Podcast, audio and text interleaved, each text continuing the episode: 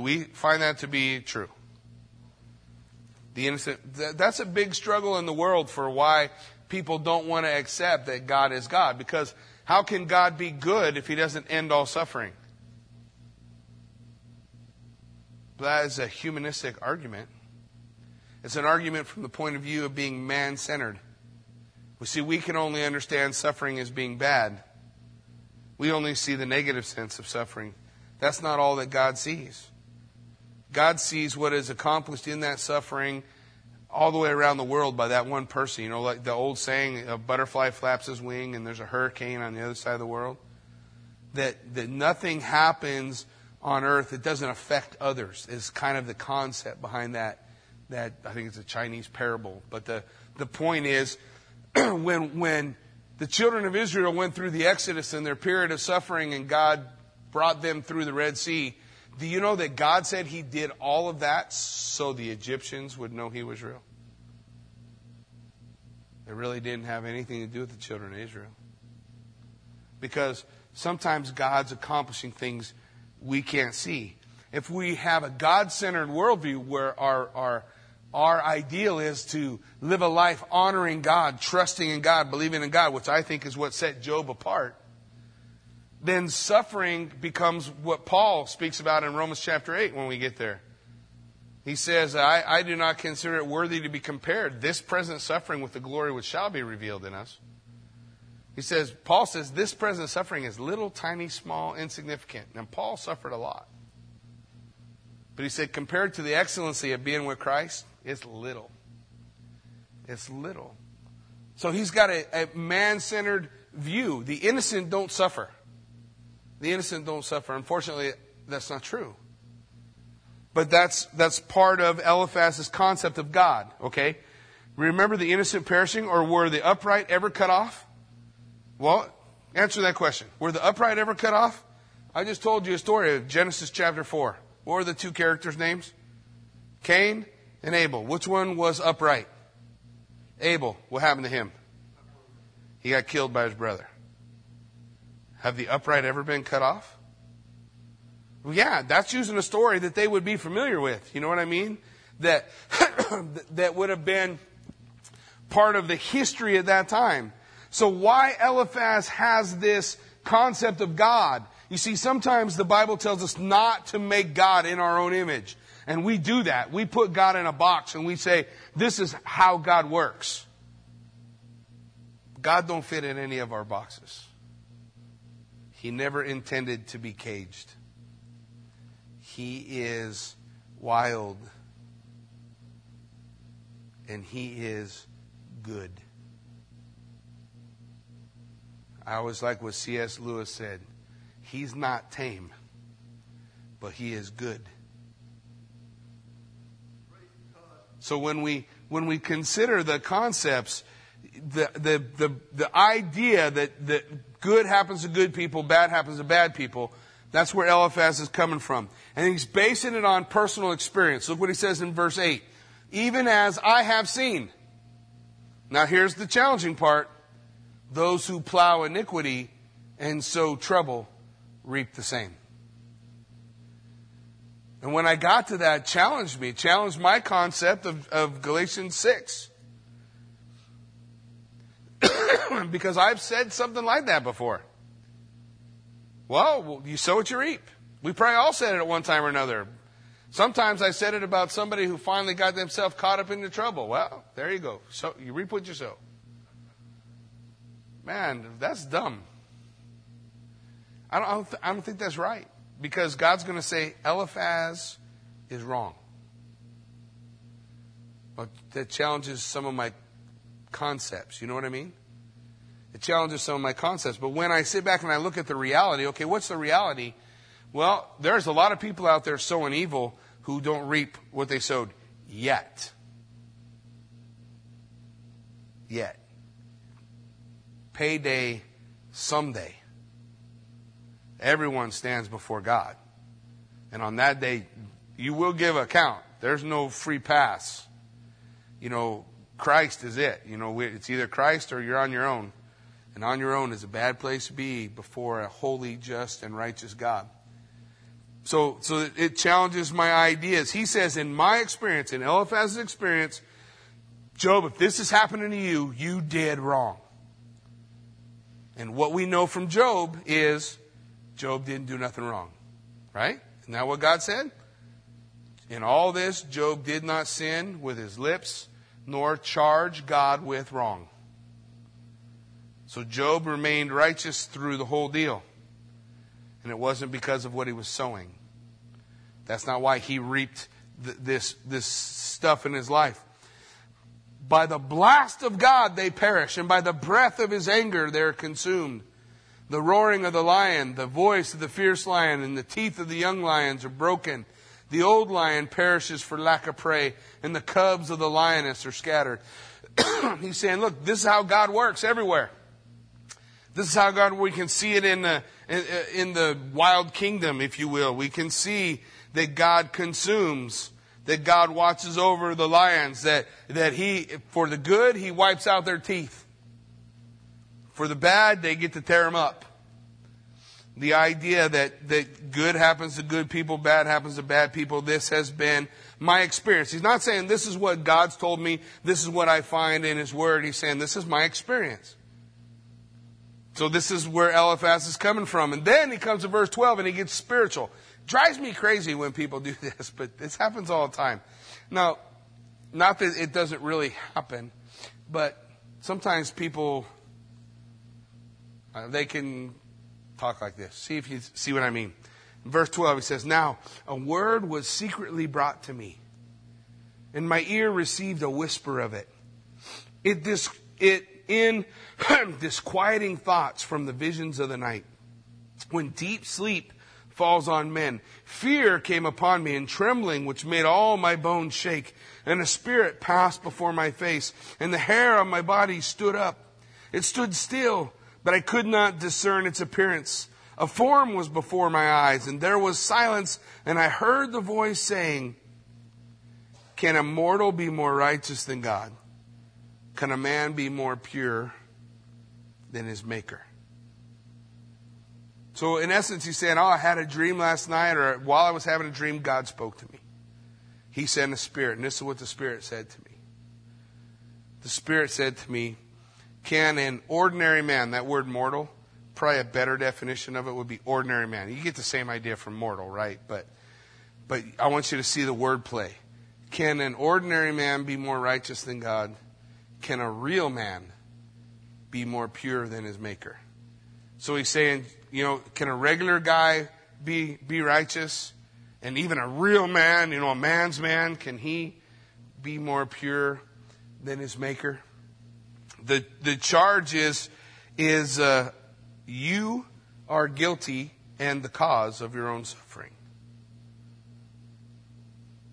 Now, not that these things aren't true. I can't be more righteous than God. I'm only righteous because of God. I can't be more pure than God. I, I can only achieve holiness or purity based on the work of God within me. Right? So those things are, are real, but that doesn't mean that my suffering is because of something I did wrong. Or that God is in heaven having to move based on my choices. You guys get what I mean? So God's up there waiting, and if I do good, then He's blessing, but He can't bring blessing until I do good.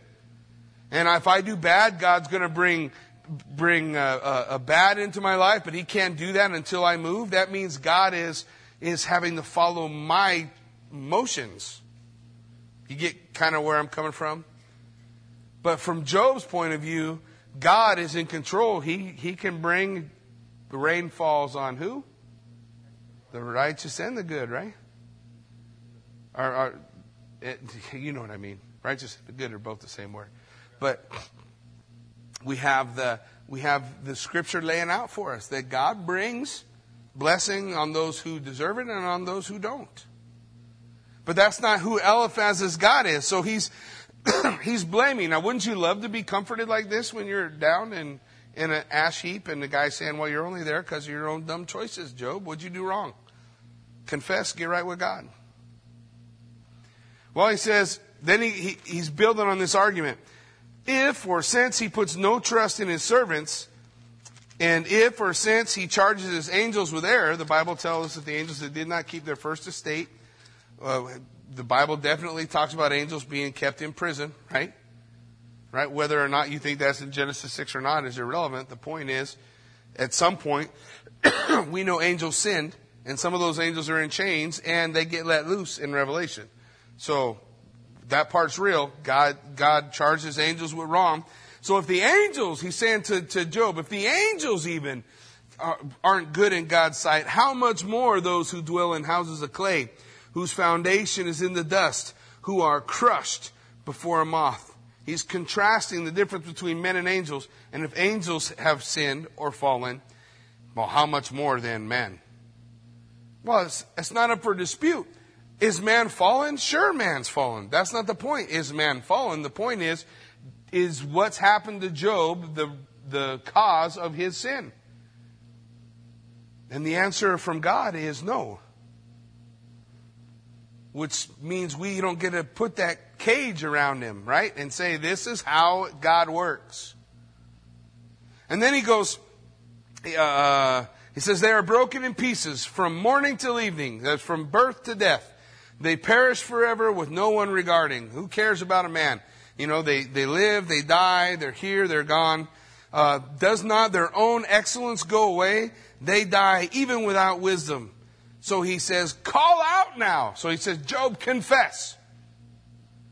Confess your sin, what you've done wrong. he says, confess, Job, you don't have much time. You could die without wisdom. Confess what you've done. Is there anyone who will answer you? Is there anyone here who's going to say, no, I know, you know, I'm, I'm going to stand for Job? Is there anyone who's going to answer you? And to which of the holy ones will you turn? In other words, who's going to help you? There has to be a reason for what you are facing, for what you're going through, Job. There has to be something you've done. For wrath, he says, kills a foolish man. Wrath comes upon the guilty Wrath only comes on the guilty. And envy slays the simple one. Again, he's talking about his experience. I have seen the foolish taking root, but suddenly I cursed his dwelling place. And his sons are far from safety. They are crushed in the gate, and there is no deliverer. Well, that's real comforting to the guy who just lost 10 kids, right? Job, it's your sin, and your sin killed your children.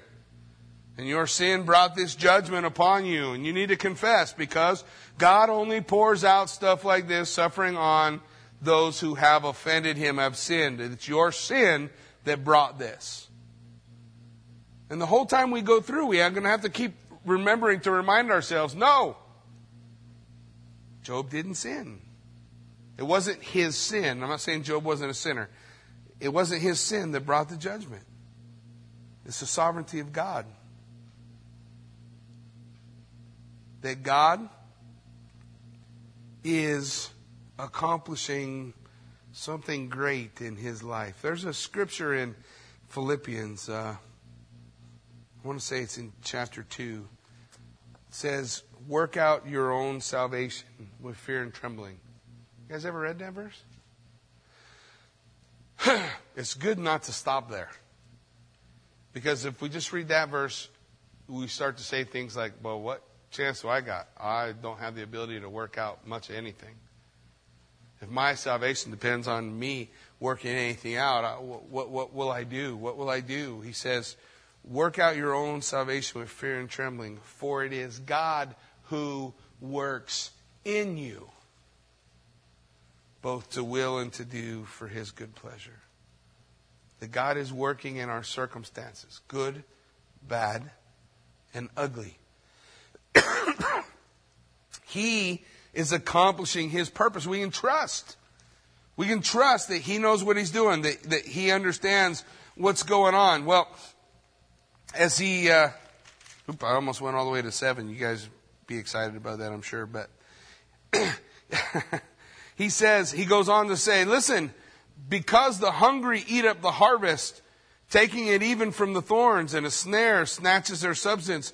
For affliction does not come from the dust, nor does trouble spring up from the ground. And Eliphaz has experienced bad things don't just happen. Bad things happen only when you deserve something bad to happen to you. Yet man is born to trouble as the sparks fly upward. And then he says he, he gets, uh, um, I don't know, a little bit religious with them right here. Listen to what he says. But as for me, I would see God. And to God, I would commit my cause. Who does great things and unsearchable, marvelous things without number. He gives rain on the earth and sends waters in the field. He sets on high those who are lowly and those who mourn are lifted to safety. He's saying, look at all the good thing God does. Just, just trust yourself into the hands of God. Well, that's, that's, there's nothing wrong with that concept. Trust yourself into the hands of God. But I think the way he's offering it, if I were you, I would be seeking the Lord instead of sitting in this ash heap. Sometimes we think we can relate to someone's suffering.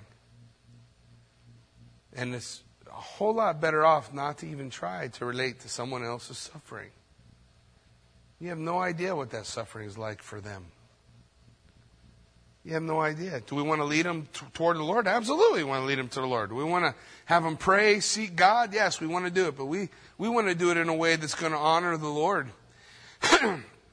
he says, Now, you must not be submitting to God. Look at verse 12. You must not be submitting to God, for he frustrates the devices of the crafty, so that their hands cannot carry out their plans. And he catches the wise in their own craftiness, and the counsel of the cunning uh, comes quickly upon them.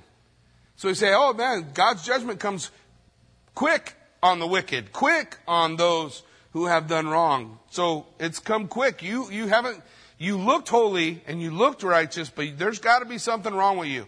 A secret sin. There's secret sin in your life. That's why these things are happening to you. They meet with darkness in the daytime and grope at noontime, uh, as in the night. But he saves the needy from the sword and the mouth of the mighty and from their hand. So the poor have hope, and injustice shuts her mouth. He says, Listen, Job, you've lost hope. You've lost your hope. Listen, Job will be the first one to tell you that. Job will say, I lost my hope. I, I, I think I'm going to suffer like this until I die, and I wish God would just finish the job and kill me. But you know what else he said? For I know that my Redeemer lives. And in the end, he will stand on the earth. And with my eyes, I will see him. What's that? That's faith in God in the midst of hopelessness. Still clinging to what he has, still clinging to what he knows. so then he says, Listen, in verse 17, behold, happy is the man whom God corrects. Therefore, do not despise the chastening of the Almighty. So, be thankful for the chastening of God. You're being chastened. Be thankful for the chastening of God. That's quoted in Hebrews, by the way. The only verse in Job quoted in the New Testament. Do not despise the chastening of the Lord, for whom the Lord loves. He chastens and scourges every son. He says, Be thankful in that, for he bruises, but he binds up. He wounds, but his hands make whole. He shall deliver you in six troubles. Yes, in seven no evil shall touch you. In famine he shall redeem you from death, and in war from the power of the sword. Now he's saying something that we can catch ourselves doing. Believe in God's ability to deliver you.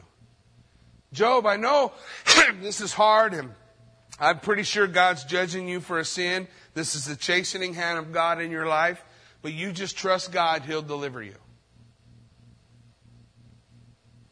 That works okay until you come to Smyrna. You guys remember the church of Smyrna in Revelation? That's the persecuted church. You know what God says to the persecuted church? Be faithful to death, and I'll give you the crown of life. To the persecuted church, God does not say, I'm going to deliver you. Sometimes what furthers the cause of God is a loss. Sometimes what furthers the cause of God is 10 kids dying at once. And we have a hard time reconciling that. That's why Job challenges our theology.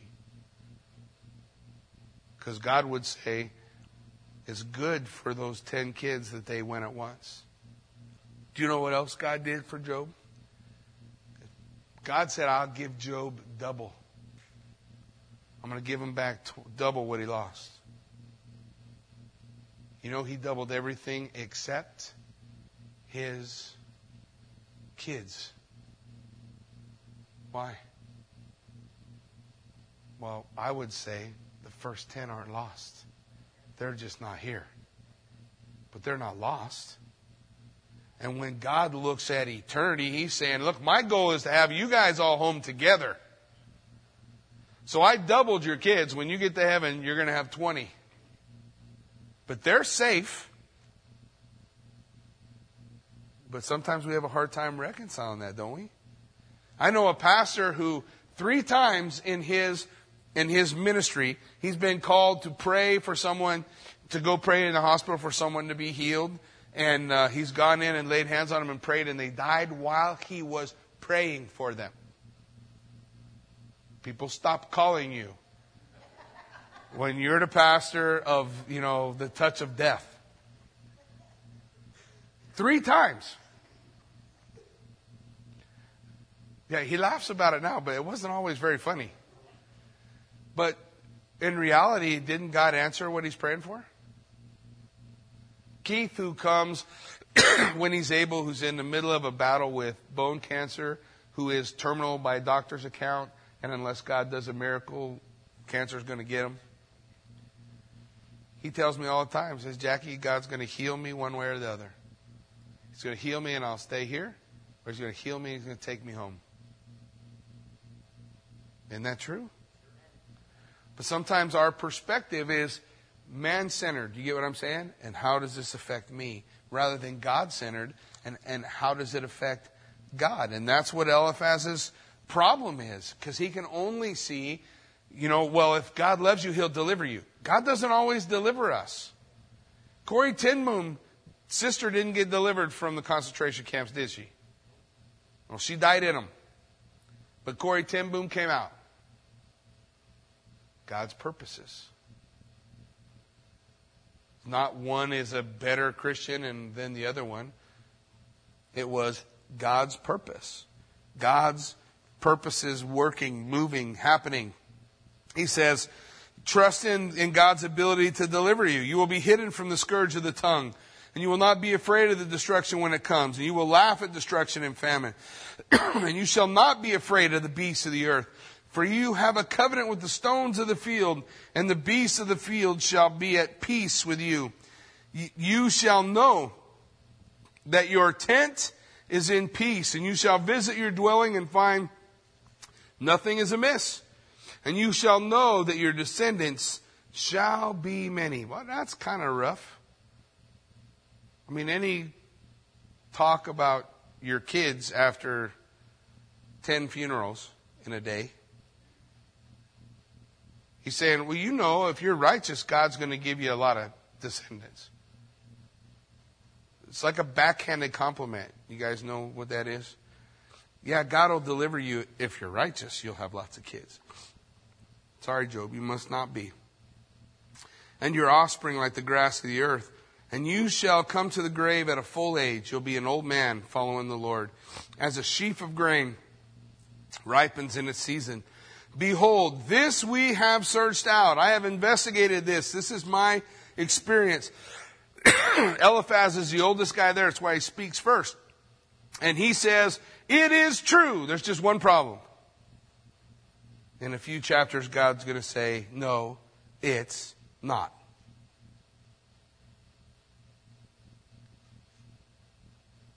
It's not true. Hear it and know for yourself. So then Job responds. It says, And Job answered and said, Know that my grief were fully weighed and my calamity laid with it on the scales, for then it would be heavier than the sand of the sea. He's saying to Eliphaz, You don't have any compassion for the heaviness of my grief. You, have, you don't have any compassion, empathy. That's Job's response, his initial response to him. The heaviness of the grief in his heart for what has happened in his life in two days. It's pretty crazy. Where's the compassion? And here's what we discover. If you look at the two arguments between Eliphaz, God is controlled by all of our choices, and He's just doing good to good and bad to bad. Um, Eliphaz is got no room for grace. He's got the idea that sowing and reaping is equated, uh, um, you know, with with if you sow good, you get good, rather than sowing and reaping equated with the flesh and the spirit or life and death. He's got the idea that God can't be satisfied. He's not satisfied with his angels. There's no way he's going to be satisfied with men. Uh, you're guilty. But the truth is, God is satisfied in our faith. Job was righteous before God. There's only one way to be righteous before God. The Bible says in Hebrews, it is impossible to please God without faith. For without faith it is impossible to please Him. So Job, and we know Job was pleasing to the Lord. God's the one who called him righteous, right? So Job was, was pleasing. He's got this idea, Eliphaz, that, that God strictly operates a cause and effect. What you do, you get what you deserve. You don't get what you don't deserve. God doesn't have any patience. It's immediate justice. Bam, here it comes. Job responds and he says, Where's your compassion for my heaviness? You don't understand the heaviness of my grief. But what we see is the level of commitment in Job is so much greater than the level of commitment for Eliphaz. Eliphaz is like, if I do good, God's good. If I do bad, God's bad. Job is like, no matter what happens to me, God's my God. The Lord gives, the Lord takes away. Shall I not accept bad from the hand of the Lord if I accept good from the hand of the Lord? For Job, God, he had a relationship. Don't you see? It was real. Eliphaz has a religion. Job has a relationship. Eliphaz has a system of rules that he thinks is going to help him be able to manipulate the God of the universe. But Job doesn't have any of the answers, but he believes that the God of the universe is for him. And in chapter 42, God tells us which one's right. Eliphaz believes that the choices of men control God. But look, Job believes that God is in control and working out his purposes in all this. He doesn't know why, but he trusts that God does. but look at the second half of verse 3. Therefore, my words have been rash. Look, my grief is heavy and, and when I spoke in chapter 3, when I was venting my emotions, hey, my words were rash. I, I, I you know, I get it. You know, I was, I was just kind of popping the cork on, on all this emotion that was in me. But, but he didn't sin. He didn't blame God. He didn't do, he didn't do anything wrong, but he's acknowledging, look, I have, I had rashness coming out. Why? Verse 4, for the arrows of the, arm, of the Almighty are within me. I actually love that the arrows of the Almighty. All this suffering has come from El Shaddai. That's from Him. He's not saying it's from Him shaking His fist to heaven like that crazy song they got on the radio now. Please don't sing that part. You guys know the song I'm talking about? I shook my fist to heaven and said, God, why don't you do something? Don't you guys listen to radio? Yeah, see, you know it. Uh, they play it all the time. What's it, what's it called? But anyways, it's not important because then you'll want to go listen to it. Bad theology, just so you know. Don't shake your fist at heaven and ask God to do something. He's done plenty. he don't need to do nothing else. Um, the idea that we see with with uh, Job is this is from God. It is hurting me It is heavy upon me. I am ready to give up and I would rather be dead. But never once does he say, God, why? You, you, or he says, God, why? But he doesn't say, God, you're, you've done this evil to me. You're wrong for what you've done to me. And at all, he trusts him. He trusts him, and we'll see it in a couple of verses. He says, My spirit drinks in their poison. The terrors of God are against me. Look, I don't understand what God's doing. There's nothing more frightening than being in the midst of all this chaos and having no idea what's happening or why it's happening. The terror of God, he, he calls it, the terrors of God are arrayed against me. I don't understand what's happening. but then he says, Does a wild donkey bray when it has grass? or the ox low over its fodder. And even animals are satisfied when they receive that which they need. So, so, so Job should be able to, to be satisfied with what he receives. But then in verse 6 and 7 he says, But Eliphaz, your words have no taste. They're tasteless. He says, Can flavorless, food be eaten without salt? Is there any taste in the white of an egg? By the way, just for a side note, the word white of an egg is not what it says. It's a Hebrew word, nobody knows. They go, um, it might be moldy cheese or some bad vegetable. So, since nobody knew, they put white of an egg in there. So anybody got something else there besides white of an egg? Somebody got moldy cheese. Anyway, not it, that it makes any difference, just interesting. There's a Hebrew word they didn't know. But he's saying your remarks are tasteless. My soul refuses to touch them. They are loathsome food to me. Oh, that I might have my request. Now he moves. Here's my request that God would grant me the thing that I long for, that it would please God to crush me, that he would loose his hand and cut me off. Now, I see in those verses Job's utter submission to God. He's sitting on a pile of ashes. He could walk over to his house, pull out a sword, flop on it, it's over. But he says to God, you loose your hand and take me, crush me, kill me. But ultimately, Job is saying to God, You're in control. I'm not taking control. You're in control. And I'm asking you, God, I'm asking you to take my life, cut me off. But he is still submitted to God, even in the midst. Then I would still have comfort Though in anguish I would exult, he will not spare, for I have not concealed the words of the Holy One. Hey, Job said, I, I still believe. I still trust. I still, I still love him. I still love his word. I'm not afraid to share what he's, what he lays on me or what he gives me. But in verse 11, he does say, but I am exhausted. You ever heard somebody say that in the midst of their suffering? What strength do I have that I should hope? I'm exhausted and I've lost my hope. That's what Job says. One of the things I never try to do with somebody who's suffering is tell them why they shouldn't feel that way. Because you, you don't always have a lot of control over how you feel. I feel tired. I feel sorry. I feel sad. But I can meet them in that place and lead them to, to, to things that might bring encouragement. You get what I mean? Eliphaz is trying to say, you shouldn't feel that way, Job. Why do you feel that way? There's some sin in your life. There's some darkness you're hiding. There's some problem going on within you. But, but Job is saying, look, I, I am exhausted and without hope. I don't, I don't have any. What is my end? that I should prolong my life. So he's exhausted, without hope, and without purpose. I don't have a purpose anymore. Kids are gone. My stuff's all gone.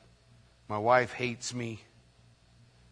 So I'm without strength, without hope, without purpose. Is my strength the strength of stones or my flesh like bronze? Is my help not within me? Is success driven from me? Is there anything I can do about any of this? And then in verse 14, he says, But in the midst of all this, I need help from my friends. I had a guy tell me that one time.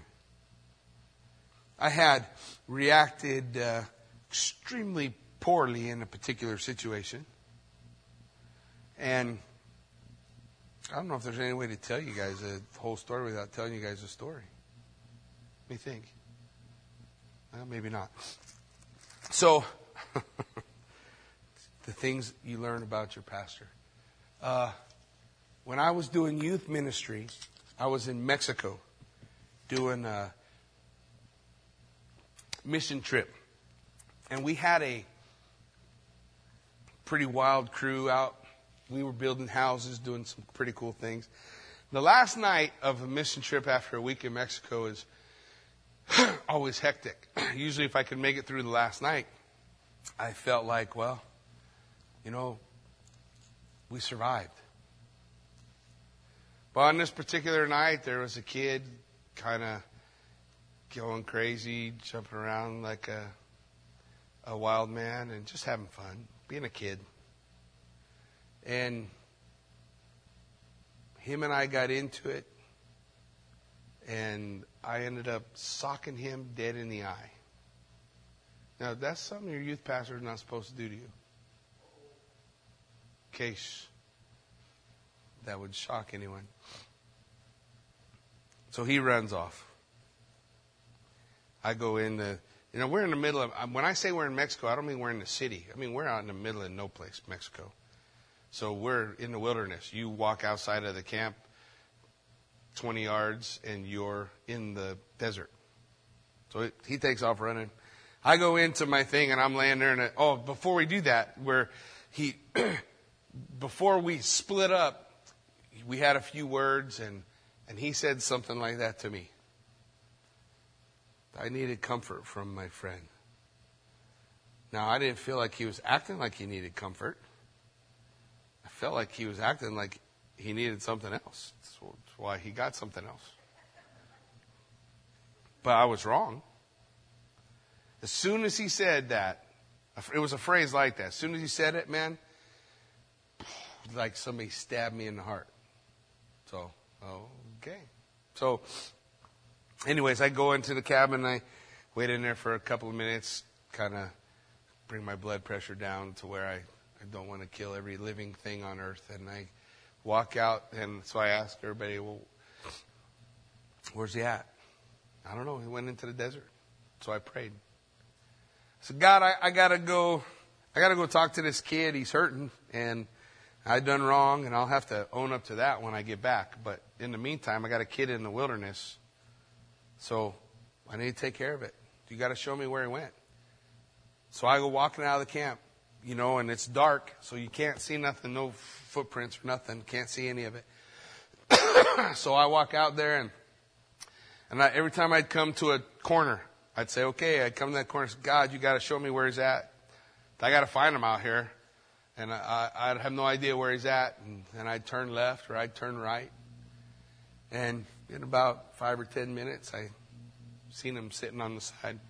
There was no curbs there, just dirt road. He's sitting by a tumbleweed in the middle of the desert. And uh, so I walk up to him, and he can't hear anything I want to say because he's pretty upset. So he's mad. Oh, he's angry. You know, the Bible says, "In as much as it is possible for you, do what? Be at peace with all men." So I asked him, Brother, I, you and I got to be okay, so what do I got to do? And he said, Put your hands in your pocket. Let me hit you as hard as I can. I said, All right. So I put my hands in my pocket. He hit me as hard as he could. And then he started weeping, hang on my shoulders, crying, I'm sorry, I'm sorry, I'm sorry. And it was, uh, ended up being a pretty cool actually wasn't cool at all, but it was that moment in the desert was pretty awesome. Yeah, pretty awesome. And we, he was an artist. We always said he was gonna. We were at the end of the road. That's what we used to call it. Whenever we we still talk sometimes on Facebook, but we we uh, we we would say someday you got to paint the end of the road. You know, he was into that painting stuff. But I understood that he didn't need, at that moment, whatever kind of correction I thought I could give. He needed a, a friend, somebody who could get past all that stuff. And I couldn't get past it. And by the way, there was not a fun ride back to California or sitting down with his mom or sitting down with Pastor Gerald and letting, telling everybody what happened. It's not a lot of fun. But that's what we do when we do something wrong. You own it. You take your time on the carpet. If it disqualifies you, then God takes you out of the race. If it doesn't, then God leaves you in. But you, you, you own up to the, the problems and the issues and the, and the struggles that you have.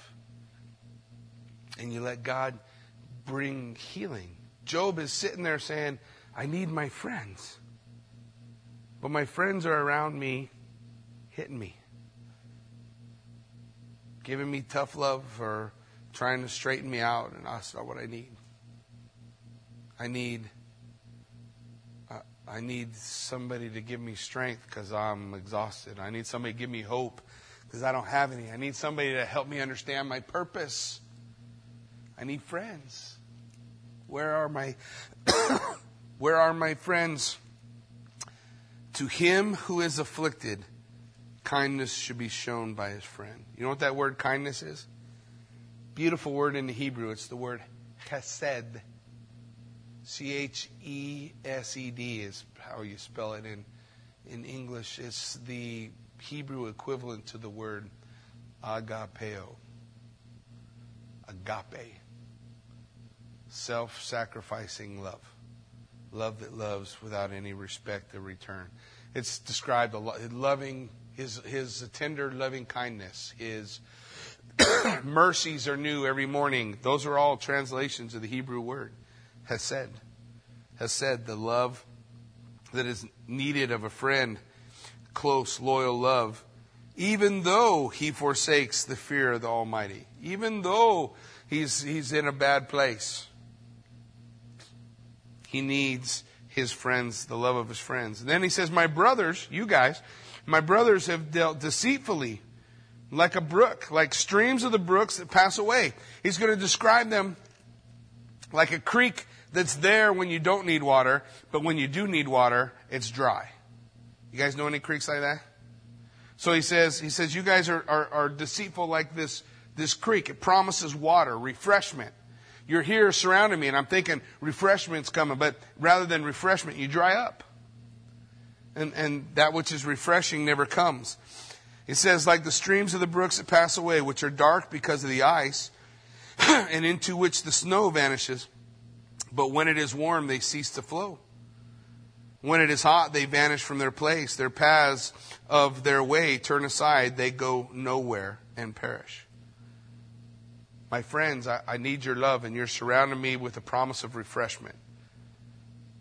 But you're bringing rebuke. And in a moment, Job's going to say, If I've done a sin, tell me what it is. But don't speak in generalities. Well, you must have a secret one, brother. Job says, if I'd sin, if you say, hey, you're in sexual immorality, then tell me. I'm in sexual immorality. I'll repent right now. But you can't point to one. You're just saying that must be what's going on. And we know from knowing the whole story that that's not the case. he says, the caravans of Tema, they look, the travelers of Sheba hope for them. They are disappointed because they were confident they come there and are confused. He's talking about them seeing that water like a mirage. And they're coming to get some water, but when they get there, there's no water there. Then he says, um, verse 21, For now you, and by the word, way, that word you is plural. So the King James gets it right. It says ye. It's, he's talking about his friends. Uh, For now you are nothing you see terror and are afraid. But did I ever say, bring something to me, or offer a bribe for me from your wealth, or deliver me from an enemy's hand, or redeem me from the hand of oppressors? Job saying, did I ask anything of you? Did I ask you to do something for me? Do you know of some sin of which you teach? And then he says in verse 24, teach me and I will hold my tongue. Tell me what it is. Tell me what I did. Cause me to understand wherein I have erred. He's saying, help me understand why this is happening. But it doesn't help me just to say, God only brings bad things on bad people. How forceful are right words. But what does your arguing prove? Says you're arguing, you speak, you're speaking in general terms that aren't even true, that God doesn't bring justice immediately. We know that. We can watch that in real life. So your concept of God, the box Eliphaz that you put God in, it's, it's not the reality. It's not the reality of, of who God is or what God does. and then in verse 26, he, he starts to say, that, So where is your compassion? Do you intend to rebuke my words and the speeches of a desperate one who are like the wind? I'm sitting here on this ash heap, all covered with filth and grime and suffering, and I'm blowing steam off, and I haven't cursed God, and I haven't sinned, and all of that, but you're going to rebuke all my thoughts? That's your idea of compassion. Yes, you overwhelm the fatherless and undermine your friend. Now, therefore, be pleased, look at me, for I would never lie to your face. Yield now, let there be no injustice. Concede, my righteousness still stands. Job says, I did not sin. This is not God's judgment against me. This is God moving for His purpose, but it's not because I did something wrong. I used to think every time I got a flat tire, was God telling me He hates me. every time something went wrong, it was God telling me He hates me. The reality was, every time something happened in my life that made me think about God, it was God telling me He loved me. And He wouldn't let His name slip out of my mind. He would bring whatever He needed to bring that I might think of Him or that I might see Him. So Job says, Look, I'm, I, haven't, I haven't done anything. If, is there injustice on my tongue? Cannot my taste discern the unsavory? Is there not a time of hard service for man on earth? Are not his days also like the days of a hired man? Man, God controls my days. The comparison of a, uh, the service of a man, of a hired man, a servant who earnestly desires a shade, or a hired man who eagerly looks for his wages. Life is hard. God controls my days, and they're not always good. Sometimes they're hard days. So I have been allotted months of futility, and wearisome nights have been appointed to me. Again, God's given these to me. God, I don't know why. I don't know what's going on, but I know it's from God. When I lie down, I say, When shall I rise? And the night be ended, for I have had my fill of tossing till dawn. Ever had a night you couldn't sleep? Job's like flopping around like a fish, man. I can't sleep at night. I can't sleep at night. My flesh is caked with worms and dust. My skin is cracked and breaks out afresh. Seems like a rough deal, right? So my disease is painful. Verse 6 My days are swifter than a weaver's shuttle and are spent without hope. He's more than happy to say, I've lost hope. I lost my hope. I lost my purpose. I don't know what's going on. I don't know how to understand what's happening to me.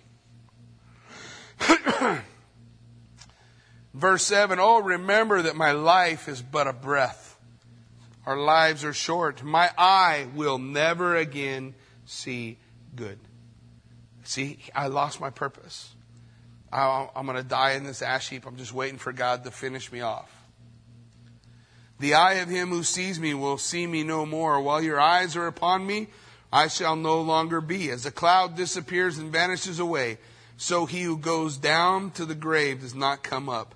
He shall never return to his house, nor shall his place know him anymore. It says, Death even reveals my own importance.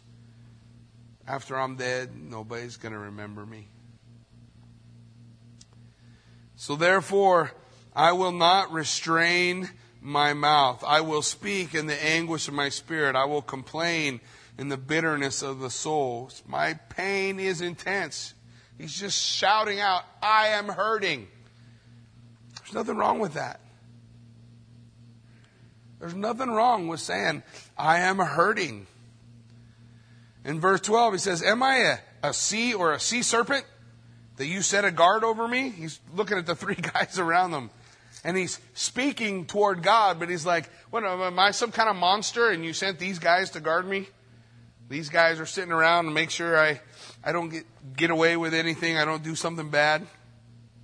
When I say my bed will comfort me, my couch will ease my complaint, then you scare me with dreams and terrify me with visions, like the dream that Eliphaz said he had. So that my soul chooses strangling and my body rather, or death rather than my body. I loathe my life. I would not live forever. Let me alone, for my days are but a breath. Just let me die. Leave me alone and let me die. What is man that you should exalt him? That you should set your heart on him, that you should visit him every morning and test him every moment? Now he's speaking to the Lord. Why is God concerned with me? Why do I matter to him? Job doesn't understand because you are his champion. Because you relish your relationship with God more than all the stuff you owned, more than all the children you had. How long will you look at me, or will you, will you not look away from me and leave me alone till I swallow my saliva? God, stop watching me and let me die. Stop leaving life in me. Have I sinned? What have I done to you, a watcher of men? Why have you set me as your target so that I am a burden to myself? What's happening? I don't understand. Why then do you not pardon my transgression? You see, Job never says he's not a sinner. Why don't you pardon my transgression? But he also knows that God is a forgiver of sins. He also knows that he had faith in the sacrifices that he gave, that he offered. And he understands that God alone is the forgiver. Why then don't you pardon my transgression and take away my iniquity? For I will lie down in the dust. You will seek me diligently, but I will no longer be. Job says, I'm not going to live through my grief. He's not right. He's going to live through it. It's amazing what you can live through. I don't know that always brings comfort. But as we work, first discourse is over. Eliphaz, God is controlled by human choice and decisions, and he does bad to bad people, good to good people. Job says God is outside of human control. He controls for his own purposes. And he's allowing this in my life, but I don't understand why. We get to verse, chapter 42, God says, Job's right. God's in control. And we don't always know why. But I always know He's good. He's not tame, but He's good. And if He's good, then that means it's not for nothing. I might not be able to see it, but God's purposes are higher than mine, right? Higher than mine. My wife prayed for years that God would do something to get me right because I was sideways for a long time 13 years in the wind. she didn't know that what God was going to use to get me right was going to affect her too. That the suffering we went through wouldn't just be on me. But the suffering we went through wasn't for nothing. It was God getting me headed back in the right direction. It was God answering her prayer. She said, Give me a better husband. I'm really done with this one. And that's what God did. It doesn't always look the same like we think it should. But it does not mean that God's not doing his purpose in our life, even amidst the chaos that we don't understand. And we, too, can be God's champion if we don't charge God with the wrong, but we just trust Him. And it's okay to cry out to the heavens like Job did I'm hurting! There's nothing wrong with that. There's nothing wrong with crying and, and, and weeping and feeling bad and, and letting those emotions out. We just don't curse God. We don't blame Him, but that's what's in us. God knows. You don't got to hide that. Just don't be dishonoring. Tell Him your heart and watch and see what God does. It won't always look pretty, but it'll always be good. Amen? Why don't you stand with me? Let's pray.